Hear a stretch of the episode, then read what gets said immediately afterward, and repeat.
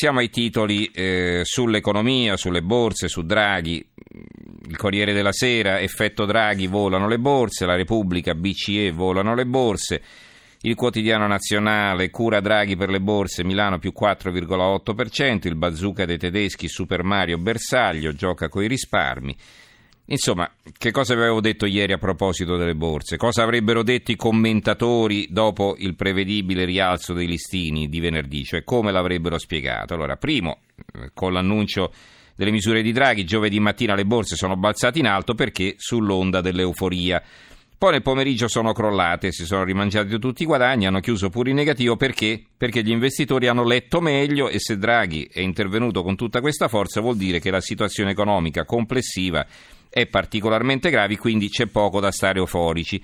E poi arriva il terzo punto. Eh, ieri le borse sono risalite alla grande, quindi vi anticipavo, il commento sarebbe stato che gli investitori hanno riflettuto meglio e hanno concluso che le mosse di Draghi sono in effetti azzeccate. Naturalmente non ho la palla di vetro, però una certa esperienza sulla capacità di far tornare i conti a tutti i costi, quella sì. E allora vi leggo gli attacchi di due autorevoli commenti.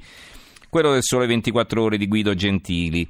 Il boom, in particolare in Italia, trainato dalle banche dopo la mezza delusione iniziale. Forse i mercati hanno letto meglio cosa il presidente della Banca Centrale Europea Mario Draghi, Draghi gli ha mandato a dire con la svolta del 10 marzo, di impatto analogo se non superiore a quella del luglio 2012 quando promise di fare qualsiasi cosa per salvare l'euro. E questo scrive Guido Gentili sul Sole 24 Ore. Per esempio Ernesto Auci, che un, è stato anche un ex direttore del Sole 24 Ore, sull'unità. Gli stessi operatori, Draghi c'è, Bruxelles no, questo è il titolo. Gli stessi operatori dei mercati finanziari hanno faticato non poco a capire tutte le implicazioni delle decisioni di politica monetaria adottate giovedì da Mario Draghi. Le borse prima sono salite a candela, poi sono scese a precipizio, mentre ieri, dopo una notte di più attente valutazioni, gli acquisti sono stati frenetici. Quindi ve li immaginate tutti questi investitori tutta la notte a pensare domani che facciamo e tutti quanti concordi, ognuno a casa sua, che era il caso di far risalire le borse perché Draghi è ritornato bravo. Ecco, quindi capite voi. Va bene, comunque il Sole 24 ore apre così, effetto BCE volano le borse, l'unità e la nuova Europa, bellezza, i tedeschi a lungo padroni dell'Unione Europea sotto austerity ora fanno le vittime, attaccano la BCE e ancora Italia-Germania. Italia-Germania, cioè confronto Italia-Germania, i vantaggi per famiglie, imprese e banche con i tassi a zero. Poi abbiamo il messaggero, l'apertura, la cura Draghi accende le borse, il giorno dopo non si capisce perché, ma comunque è la cura Draghi che accende le borse. Il giornale, effetto Draghi, come risparmiare su mutui e prestiti, ci tassano risotto e basilico, questo è il titolo di apertura, che vuol dire? Bruxelles ci obbliga ad alzare l'IVA su alcuni cibi per abbassare quella sul gioco d'azzardo. Follie europee. E poi sul DDL concorrenza, assicurazioni, taxi e farmaci, ecco le nuove misure in arrivo. Libero.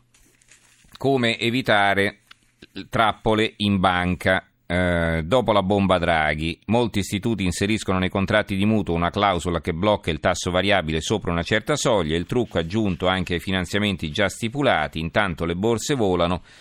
Consigli per fare affari con bond di energia, telecomunicazioni e auto e in Cina puntini puntini e questo comunque uno lo sa leggendo le pagine 2, 3, 4 e 5 di Libero.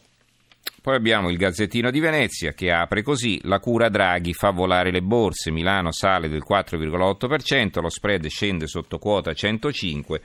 La Germania critica il governatore. Produzione industriale, l'auto trascina la ripresa, a gennaio più 1,9%, a nord-est export più 4,7%.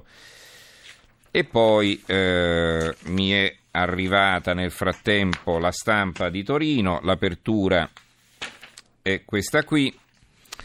Eh, Renzi ad Alema, i conti li faremo al congresso PD, risposte all'attacco della minoranza a destra di For- Forza Italia e Lega sono più lontani. Il colle preoccupato dal rischio populismi. Questa era l'apertura della stampa di Torino. Vi leggo anche il loro commento di Marcello Sorgi, l'ex direttore della stampa, gli strappi e le ricuciture su D'Alema, così vediamo anche cosa dice la stampa. All'ombra delle prossime amministrative, decisive molto di più di altre volte perché rappresentano una prova d'appello per Renzi dopo il successo del 40% alle europee del 2014 e il deludente risultato alle regionali del 2015, sta accadendo qualcosa che può cambiare lo scenario degli ultimi vent'anni. I due principali poli, centrosinistra e centrodestra, sono in dissoluzione, da Torino a Milano, a Napoli, Passando per tutte le grandi città chiamate ad eleggere i sindaci, i candidati scelti con le primarie o concordati tra i leader dei partiti non riescono a tenere insieme le coalizioni che dovrebbero votarli, creando così le premesse per un'inedita competizione tra politica e antipolitica e per ballottaggi quasi ovunque con gli esponenti del Movimento 5 Stelle. Si dirà che quel che sta accadendo era già avvenuto alle elezioni politiche del 2013, quando appunto il movimento di Grillo a sorpresa era risultato primo partito e il Parlamento non era stato in grado di esprimere una maggioranza, ma è vero fino a un certo punto. Poi l'articolo prosegue all'interno, quindi non sappiamo eh, dirvi come eh, continua Sorgi nella sua analisi. E poi abbiamo i titoli eh, sulla, eh, sui funerali dei eh, nostri due ostaggi uccisi in Libia. Cominciamo dai giornali eh, locali, quindi dall'Unione Sarda, la Sardegna piange Fausto, questa è la loro apertura, ai funerali di piano anche Pollicardo, uno dei due superstiti. In mattinata all'arrivo del feretro a Elmas, Elmas è l'aeroporto di Cagliari, migliaia di persone nel Palasport di Capoterra, paesino che si trova proprio alle porte di Cagliari. La Nuova Sardegna, l'addio a Piano, un muro di dolore, ucciso in Libia, grande folla ai funerali a Capoterra, arriva l'ex ostaggio Pollicardo. Eh, l'omeria del vescovo è una morte che ci cambia, ecco il volto della guerra. E poi i familiari, una frase sibillina del fratello eh, di Piano, che cosa dice? Verrà anche il momento di parlare. Quindi e, anzi precisato ancora meglio, poi questo sarà una sintesi del titolo, quindi verrà anche il momento di parlare, la frase esatta è questa, ancora non è il momento ma presto parleremo, quindi chissà che cosa non hanno ancora detto. Il giornale di Sicilia, addio agli italiani uccisi in Libia, Calcagno ai funerali di Failla, Pollicardo alle esequie di Piano, Aragona, due punti, un'intervista al politologo lottare per il, calif- per il califfo, all'ambasciatore, e, e, lottare per il califfo è la rivincita del clan Gheddafi. In effetti ci sono alcuni ex, eh, ex collaboratori stretti di Gheddafi che si sono schierati con l'ISIS, ma insomma l'ISIS non è che conta esclusivamente su di loro, eh, sono questi generali di Gheddafi che si sono aggregati all'ISIS, ma non sono stati certo loro a crearlo.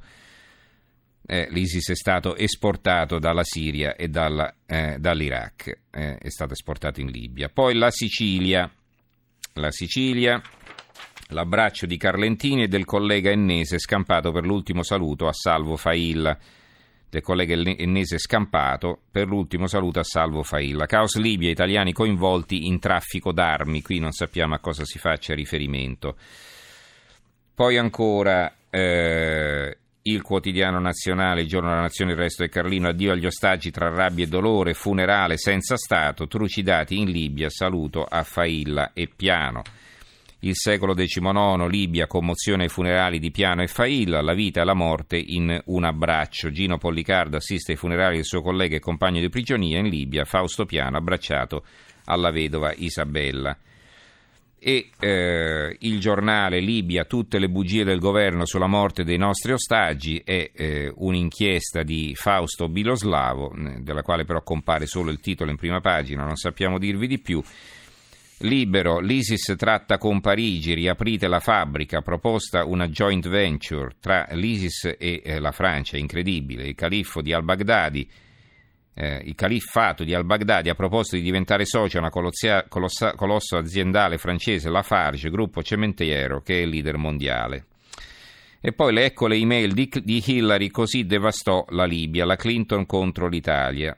E in questo articolo di Andrea Morigi, che comincia così, se avesse ascoltato Silvio Obama avrebbe qualche rimorso e qualche terrorista islamico in meno. Si fa riferimento al fatto che all'epoca Berlusconi era contrario alla caduta di eh, Gheddafi. Poi abbiamo ancora, in conclusione di questa pagina, il giornale di Brescia. Libia, stallo sul governo e le forze dell'ISIS avanzano. L'ONU denuncia un imponente traffico d'armi nel quale sarebbero coinvolti anche due italiani che rifornisce le milizie impedendo di fatto la nascita dell'esecutivo. Ieri i funerali di Salvatore Failla e Fausto Piano. Vedete, qui si dice qualcosa di più su questo traffico d'armi nel quale comunque sarebbero coinvolti probabilmente forse due italiani, quindi non sono gli italiani che fanno il traffico d'armi, eh, quindi ci sono due italiani che partecipano a questo traffico internazionale.